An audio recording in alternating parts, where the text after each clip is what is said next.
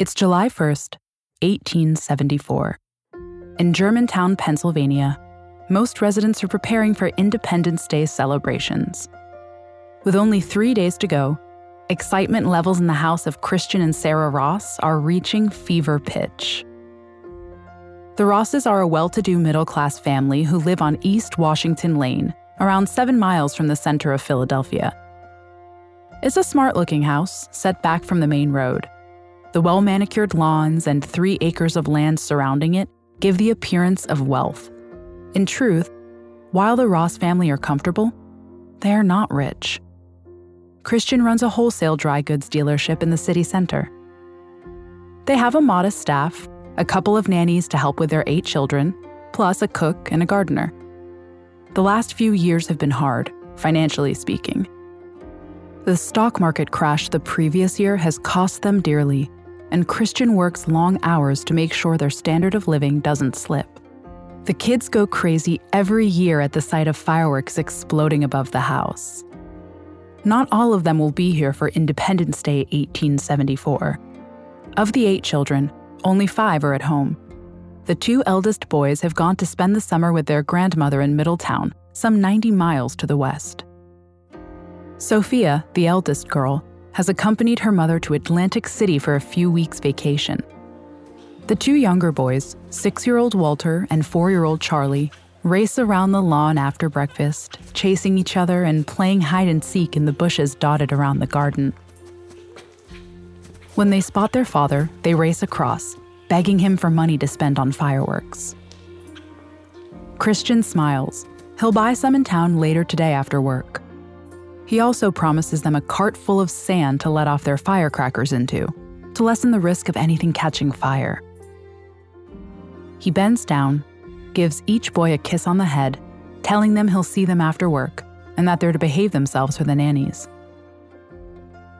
He has no way of knowing it, but it may be the last time he'll ever lay eyes on one of them.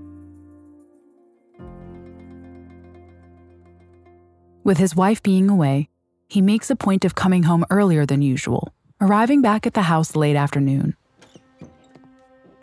His daughters Marion, Annie, and Bridget skip out to meet him, but there's no sign of the boys. Christian asks one of the nannies where they are. She replies that they have been playing on the sidewalk with the McDowell children from next door. Christian wanders back down the driveway, but the street is empty.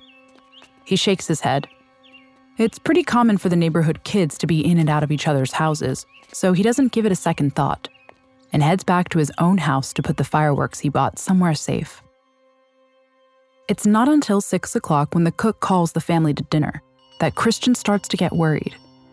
He sends the girls along one side of the street while he takes the other, knocking on neighbors' doors to ask if the boys are there. One such neighbor, Mrs. Mary Kidder, calls him over, asking what the problem is. As soon as he explains his boys are missing, her face drops. She tells him that she heard the boys talking to a man from behind the bushes that separate their properties. Right after that, she recalls a wagon pass by her house with two men in it. Hey, would the boys have gotten into it? She asks him. Christian's mind drifts back to something that happened a few days back how the boys had come inside holding pieces of candy that they said a strange man had given them down by the front gate. Christian replies that yes, they likely would be trusting enough to climb inside. He thanks her for her time and heads straight to the police station at the local town hall. In the days that pass, only one boy, Walter, will return home. Ransom notes follow, but Charley's whereabouts will remain a mystery. Until five months later, when police answer a call to stop a burglary in progress. A fierce shootout leaves one burglar dead and another mortally wounded. The dying thief, Joe Douglas, will drop a bombshell as he bleeds out at the scene. He claims that he and his dead partner, William Mosher, are the people who took Charley Ross. But where is Charley now? Where did that fateful carriage ride end back in July? And with Mosher already dead and Douglas soon to follow, what chance is there of bringing him home safe and sound? At the moment of death, people often have an overwhelming need to get their biggest secret off their chests. From murder, fake identities, illicit affairs, and even government cover ups. This show dives deep into the world's most explosive deathbed confessions. This is the story of Joe Douglas, of the words he spoke as he lay dying, about a four year old boy lured away from his home in broad daylight. A crime that caught the nation's attention in a way never seen before. The family left behind, desperate for answers, willing to go to extreme lengths to bring their boy home. And a case that changed the laws of the land. I'm Estefania Hageman, and this is Deathbed Confessions.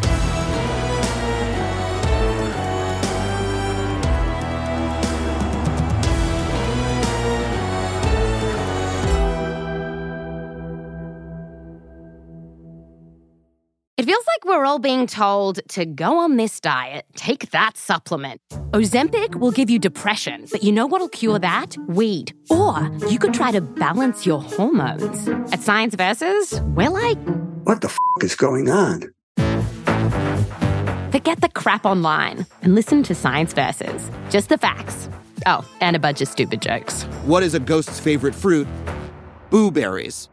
That's Science VS. New season out on Spotify soon. I'm Tanya Mosley. In 1987, my sister Anita vanished without a trace. Decades later, thanks to DNA, we found her. But that's only the beginning of the story. She Has a Name is a new audio documentary that explores the search for redemption, confronting trauma, and healing in the face of unimaginable loss.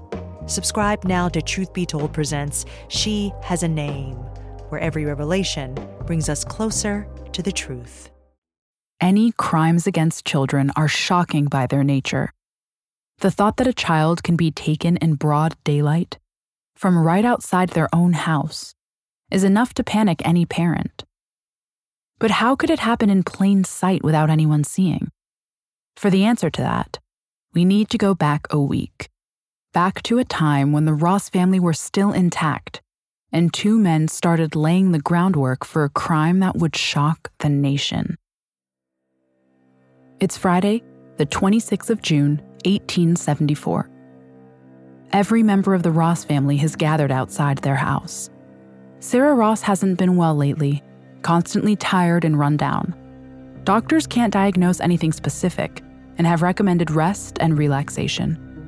She hopes to get plenty of both in Atlantic City the plan is for her eldest daughter, Sophia, to go with her for two weeks. After that, Sophia will return home, and the two youngest boys, Walter and Charley, will take her place. Sarah hugs her children, not sure exactly how long it will be before she sees them again. She promises to write and puts on a brave smile, waving at them as the wagon pulls out onto East Washington Lane. Shortly after, a second wagon pulls up to take the two oldest boys, Stoughton and Harry to their grandmother's, leaving the house only half full. The younger kids are enough of a handful on their own, though, and they spend much of the following day playing outside. It's not uncommon for them to wander around the neighborhood, spending big chunks of time with their friends. Christian sees little of them until around 4 p.m. when six year old Walter comes running into the house. He's waving a large piece of candy. When Christian asks where he got it, Walter tells him that two men walking past the house had stopped to chat with him and Charley. Christian asks if he knew either man. No, sir, says Walter. Christian doesn't give it a second thought. He sends him back out to play, seeing the gift of candy as nothing more than a random act of kindness. It's a naive mistake he'll come to regret in three days' time. On Wednesday, the 1st of July, 1874, Walter and Charley Ross spend the day outdoors, hunting for bugs in the long grass. Down by the front gate, Charley spots the same two men from a few days ago. One of them leans over the fence, beckoning the boys towards them. The boys jog across, and the man produces more of the same candy they'd enjoyed so much last time. This time, though, instead of walking off along the road, one of the men asks if the boys would like to come for a ride in their wagon. Excitement gets the better of Charley. Will you take us to buy fireworks? he asks. Of course we will, one of the men replies. The boys beam broad smiles as they head through the gate and clamber up into the wagon. Walter jumps straight into the back seat, but when he turns, he realizes he's there alone.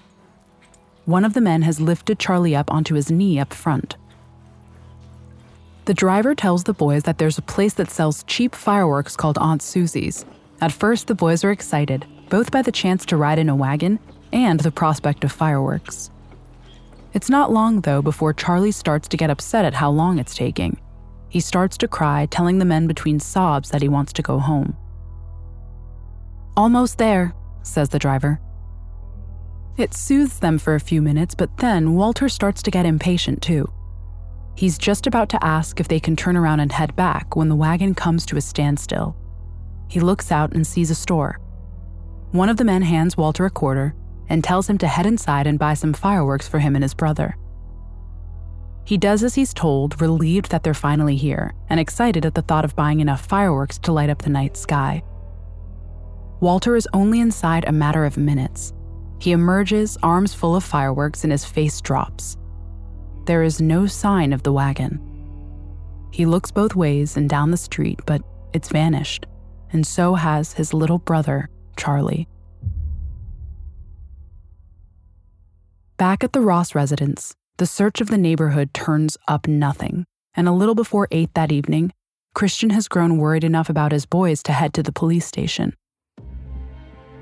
He's halfway there when Christian stops and does a double take. Walking towards them is his son Walter, alongside a man who identifies himself as Mr. Peacock. He tells Christian he found the boy in Kensington, one of the northern districts of Philadelphia. Where's your brother? Christian asks Walter. He's all right, Walter replies. He's in the wagon. Walter is surprised when he hears Charley isn't home. He had assumed his younger brother would have beaten him back. Christian takes him home, then heads to the local police telegraph office. He arranges for a message to be sent to every station in the city, with a description of the missing four year old. Replies begin flooding in, and half an hour later, every police station in the city has answered the alert. Nobody has seen a child matching Charley's description.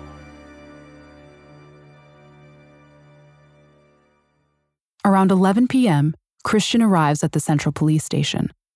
The captain has gone home for the night, but Christian tells his story to one of the detectives on shift. To Christian's frustration, the officer passes it off as a harmless drunken prank he says the men are likely to either bring Charley home or just drop him off somewhere and he'll turn up soon enough. Christian isn't willing to take any chances, though, and together with a few neighbors, continues to walk the streets until around 3 a.m. At 7:30 on the morning of July 2nd, he wakes Walter, lets him eat a light breakfast, then asks him what happened. Walter recounts the tale of their wagon ride how the two men had fed them both more candy along the way but had paid Charley more attention, how he'd cried when he realized the wagon had gone, until a kind man took pity on him and brought him home. Neither of the men had made any attempt to hide their faces, and Walter is able to describe them both pretty well. The first was around 5'9, the same height as his father, with a rounded full face and reddish mustache. The second man was older and taller, he had a beard and a funny shaped nose like it had been damaged somehow. Walter is even able to describe the horse that pulled the wagon. Despite Walter's account, the police maintain a passive stance, adamant the boy will turn up. The men were probably drunk, they say. Give them time to wake up today. They'll realize their prank's gone too far and turn the boy loose. Later that afternoon, he gets Walter to retrace the route they took as best he can.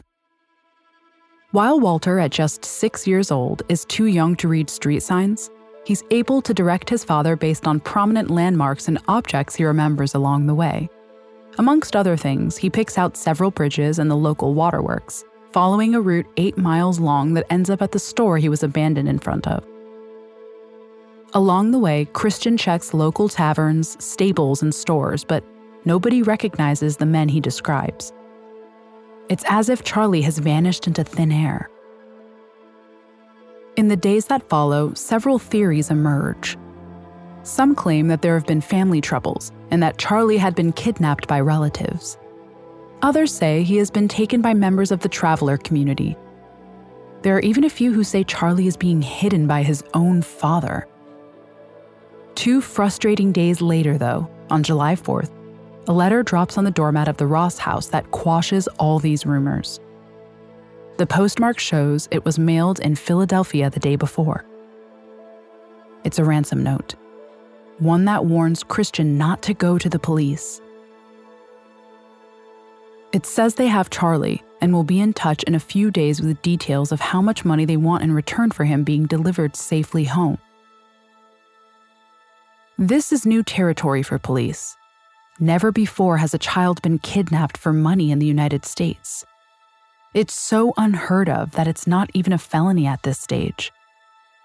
Police say taking Charley is a misdemeanor charge at best, and that the men would serve longer sentences if they were charged with the theft of the clothes Charley was wearing.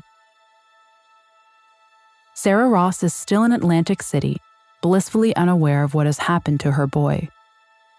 The Philadelphia Inquirer runs an article about a young boy being taken, but doesn't mention him by name. Christian goes to see his wife the same day he receives the note from the kidnappers. The first thing she does when she sees him is ask why he hasn't brought Charley. In anguish, Christian outlines the past few days, watching the color drain from his wife's face as she hears her boy is missing.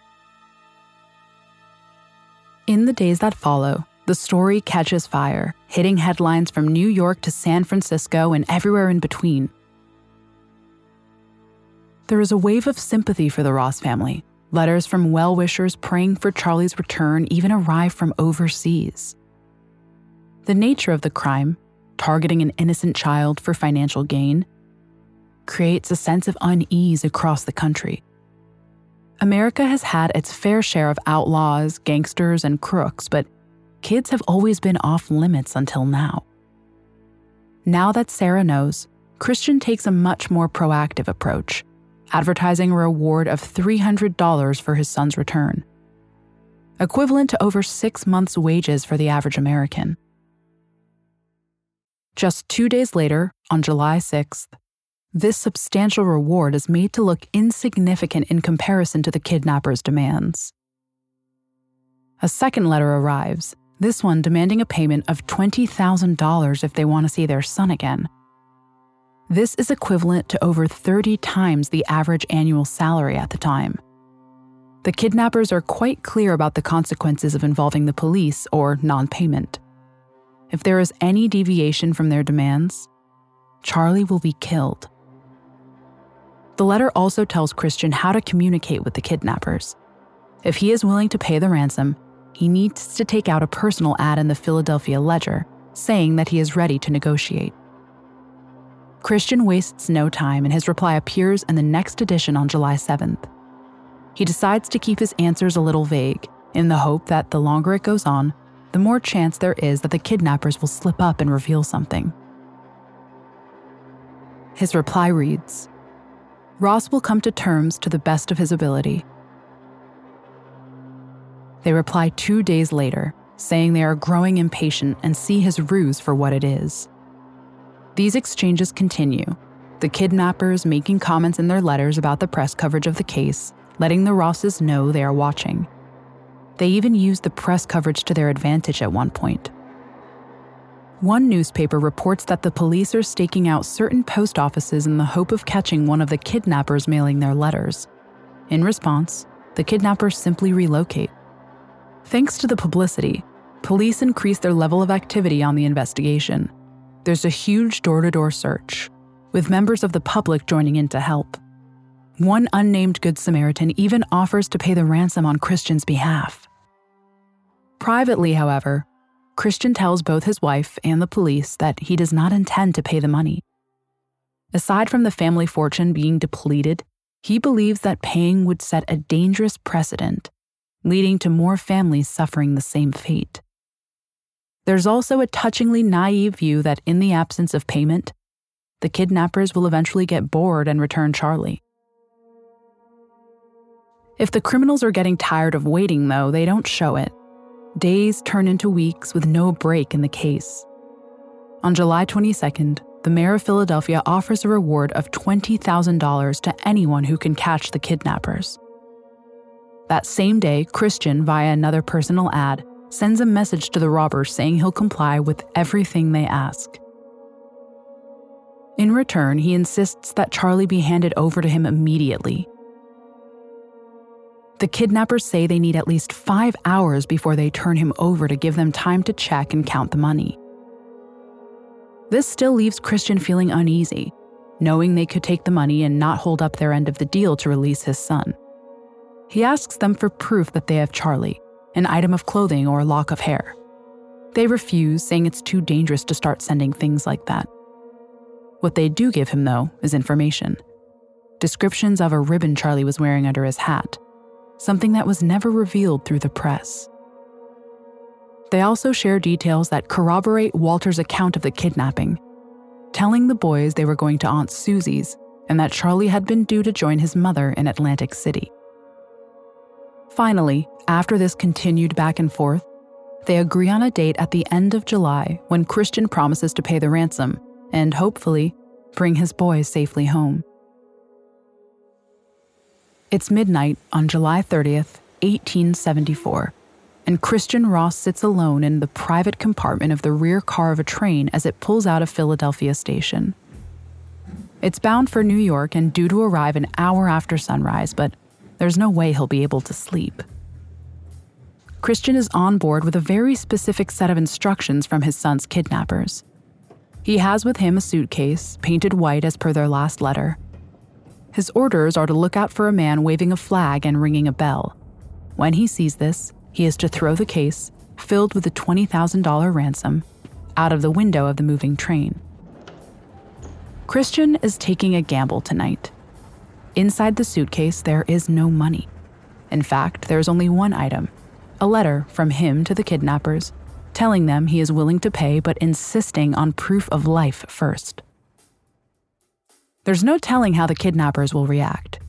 It could backfire spectacularly, but he can't allow himself to dwell on what happens to Charley if that comes to pass. He stares out of the window, seeing human figures in every shadow, each time wondering if this could be the man who has his boy.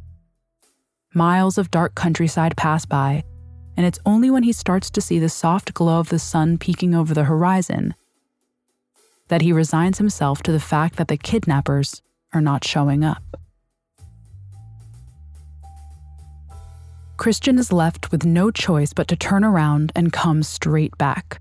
All the way home, he asks himself whether he had done wrong, spooking the kidnappers into not showing up somehow. Aside from the police and his wife, nobody else knows there is no money in the suitcase. As it turns out, the blame lies with the press.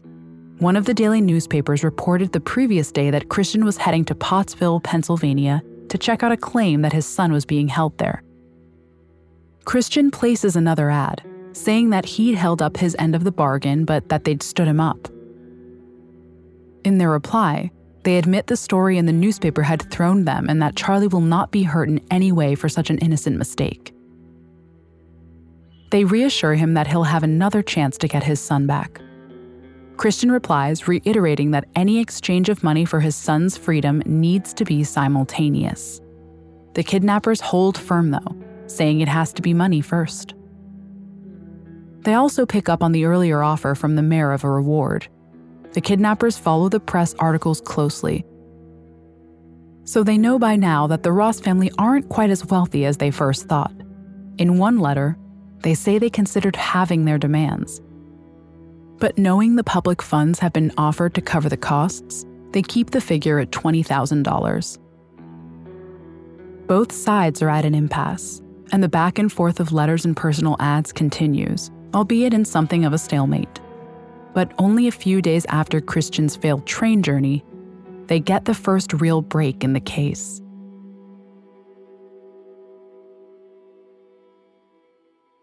On August 2nd, Captain George Walling of the NYPD contacts Captain Hines in Philadelphia.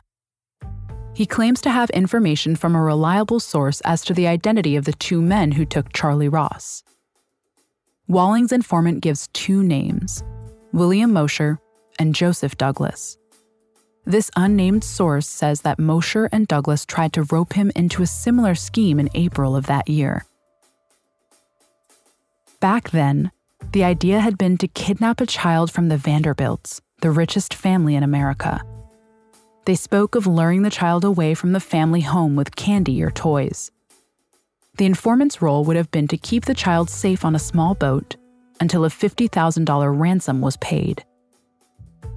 Both Mosher and Douglas have criminal records, mostly petty theft, and Mosher, it turns out, is on the run from the law, having escaped from prison three years earlier in 1871.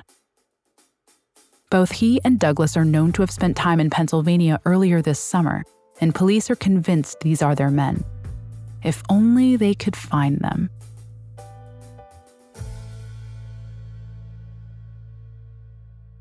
With both New York and Philadelphia police forces looking for them, everyone feels it's only a matter of time before Mosher and Douglas are found. Weeks turn into months with no sign of Charley or his kidnappers. Even the world famous Pinkerton Detective Agency comes up empty handed when they try and help. By October, the stress is taking its toll on Christian, and he's forced to let his wife, Sarah, take charge of the efforts to find Charley. On November 6th, three months after Charley's disappearance, the kidnappers send another letter, their 23rd. The Rosses don't know it yet, but this will be the last they receive. The instructions this time are to send two relatives of their choice to New York with the ransom money and announce their arrival with an ad in the New York Herald someone will come to their hotel room and take the money. Any attempts to follow them or involve the police will mean Charley dies. If the Rosses follow their instructions to the letter, the kidnappers will return Charley within 10 hours. This time, there's no subterfuge from the family, and Ross arranges for the money to be taken by his brother in law and his nephew. The two men wait in a New York hotel room for the whole of November 18th. But just like before, nobody shows. They return back home baffled. They've done everything these men want, so why don't they turn up to collect? The New York connection rears its head again later that month. A man called William Westervelt comes forward. He says he is the brother in law of Mosher and is a former NYPD officer who was fired after allegations of corruption surfaced. He tells officers he is willing to cut a deal to help get Charley back. But he won't do it for free. Not only does he want the reward money, he wants to get reinstated at his old job. Police are desperate and willing to try anything, so they agree. Westervelt feeds them information about Mosher and Douglas over the next few weeks, but none of it results in their arrest. Mosher is particularly elusive still a free man three years after his prison break. But his luck and that of Joe Douglas is about to run out in spectacular fashion. It's 2 a.m. on the morning of December 14th, 1874. Charley Ross has been missing for over five months. On the east side of the Upper Bay in New York, the first winter snowfall lines roofs like cake frosting the slopes of the bay are home to a collection of villas and cottages, many of which serve as summer residences to New York's aristocracy. Inside the home of Supreme Court Justice Van Brunt, a recently installed system of bells acting as a burglar alarm start ringing. It's only a summer house, so the judge isn't home, but his brother Holmes, who lives next door, jumps out of bed. It could just be the wind that's blown a window open and set them off, but he wakes his son Albert to check it out. Albert takes the precaution of slipping a pistol into his pocket and heads out into the chilly night air to investigate. He sees a faint light moving around deep inside the house and goes to fetch his father. A matter of minutes later, Holmes and two men on his payroll join Albert. The dusting of snow on the path crunches underfoot as the four men split up. Holmes taking up a position at the rear door with one man, his son doing the same at the front. He doesn't have to wait long. Less than a minute later, two shadowy figures emerge from the cellar door at the back of the house. Holmes points his shotgun as he shouts for the men to halt. The response is two cracks from their own guns that whistle harmlessly past him, but tell him everything he needs to know. These men are not about to surrender any time soon. Holmes fires both barrels into the closest of the two men, who collapses to the ground, stomach shredded from the blast. The second man runs back inside, making a break for the front door, not realizing the same fate awaits him there. After a brief shootout, the burglar's luck runs out, and he's killed almost instantly by a shot to the stomach. The first man, incredibly, is still alive and still firing blindly into the darkness. Holmes waits until he hears the click of the hammer on an empty chamber before walking over to the man. The burglar's shirt is a mess of torn crimson, and Holmes doubts that even the best doctors in New York can save him. He hears footsteps and turns to see not just his son, but several neighbors awakened by the noise. The wounded man asks for water and gulps it down, wincing through the pain. Men, I won't lie to you, he says. My name is Joseph Douglas, and that man is William Mosher. He points back inside the house towards where his fellow burglar lies dead.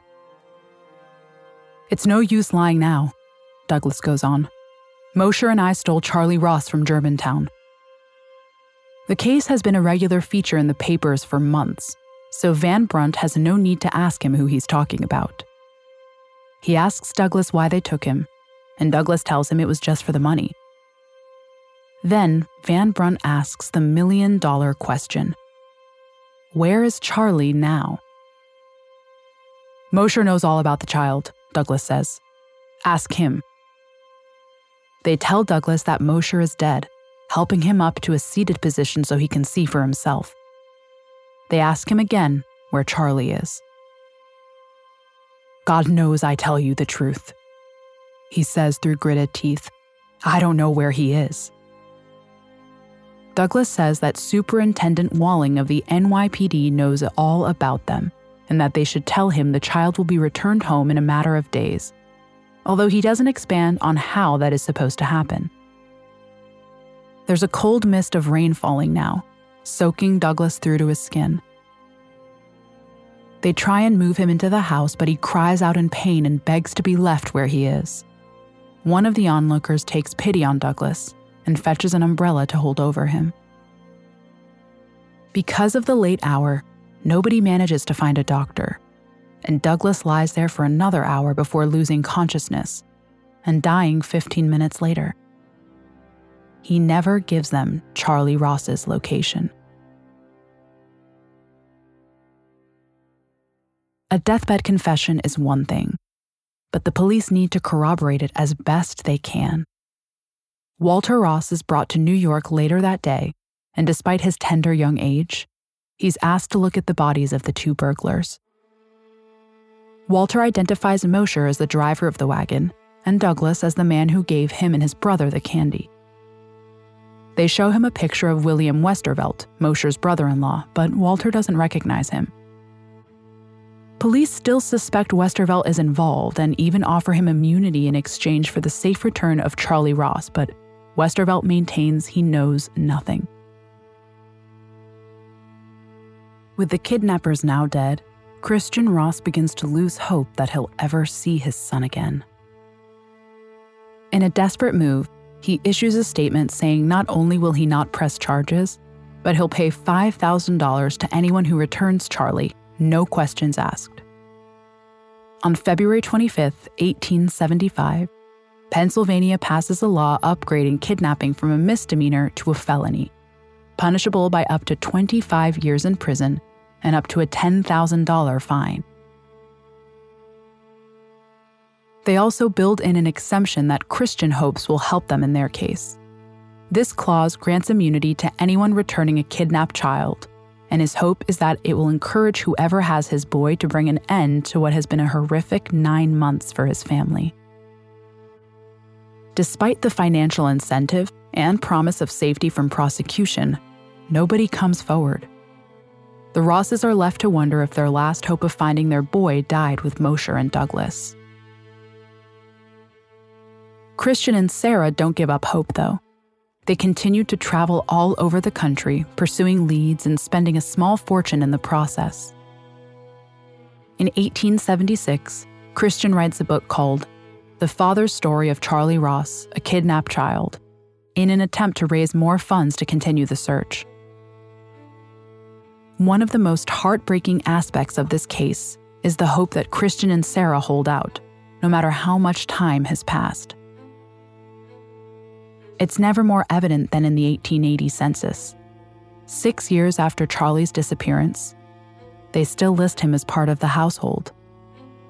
Christian dies aged 73 in 1897 without ever finding out what happened to his son. By the time of his death, it's estimated he spent around $60,000 on the search, the equivalent of over a million dollars nowadays. Sarah carries on the search until her death in 1912, aged 79.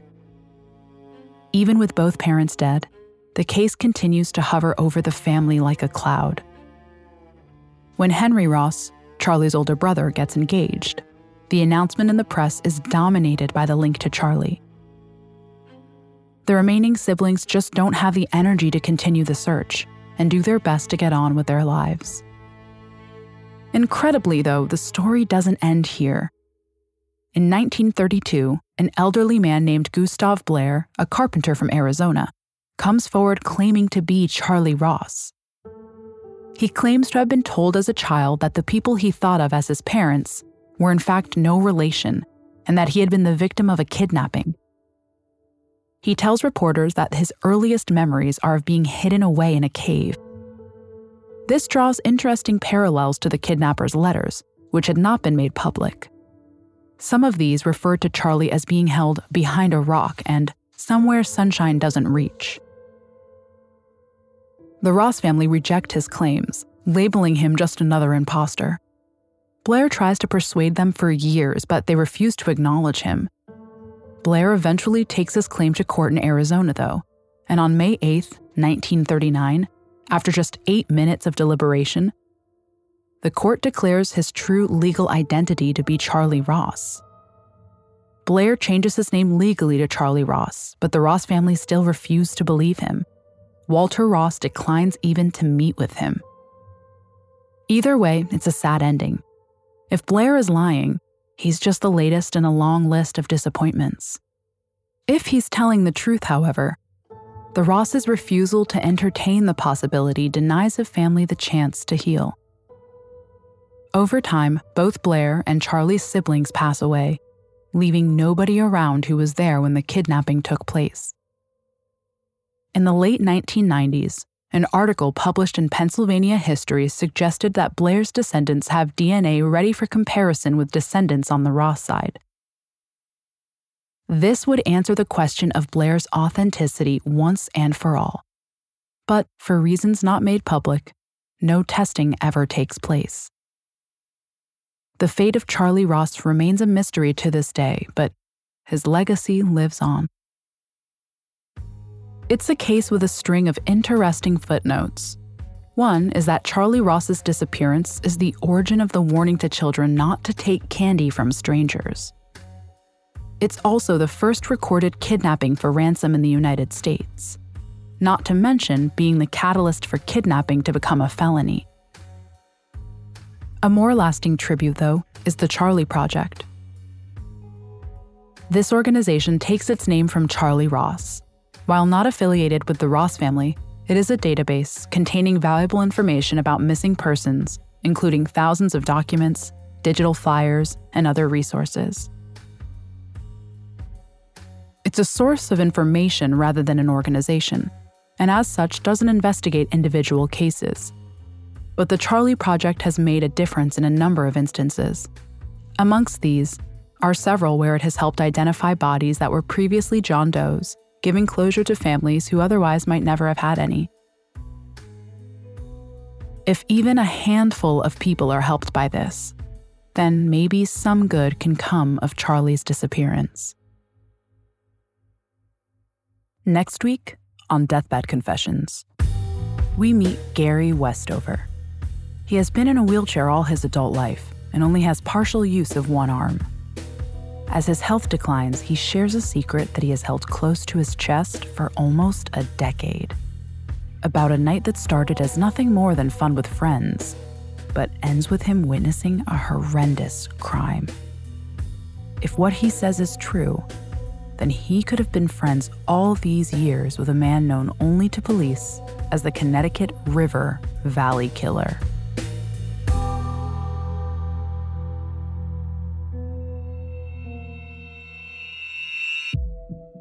Deathbed Confessions is a Spotify original from Parcast, produced in partnership with Noiser. Executive produced by Max Cutler, Drew Cole, and Pascal Hughes. Developed by Julian Boireau for Parcast.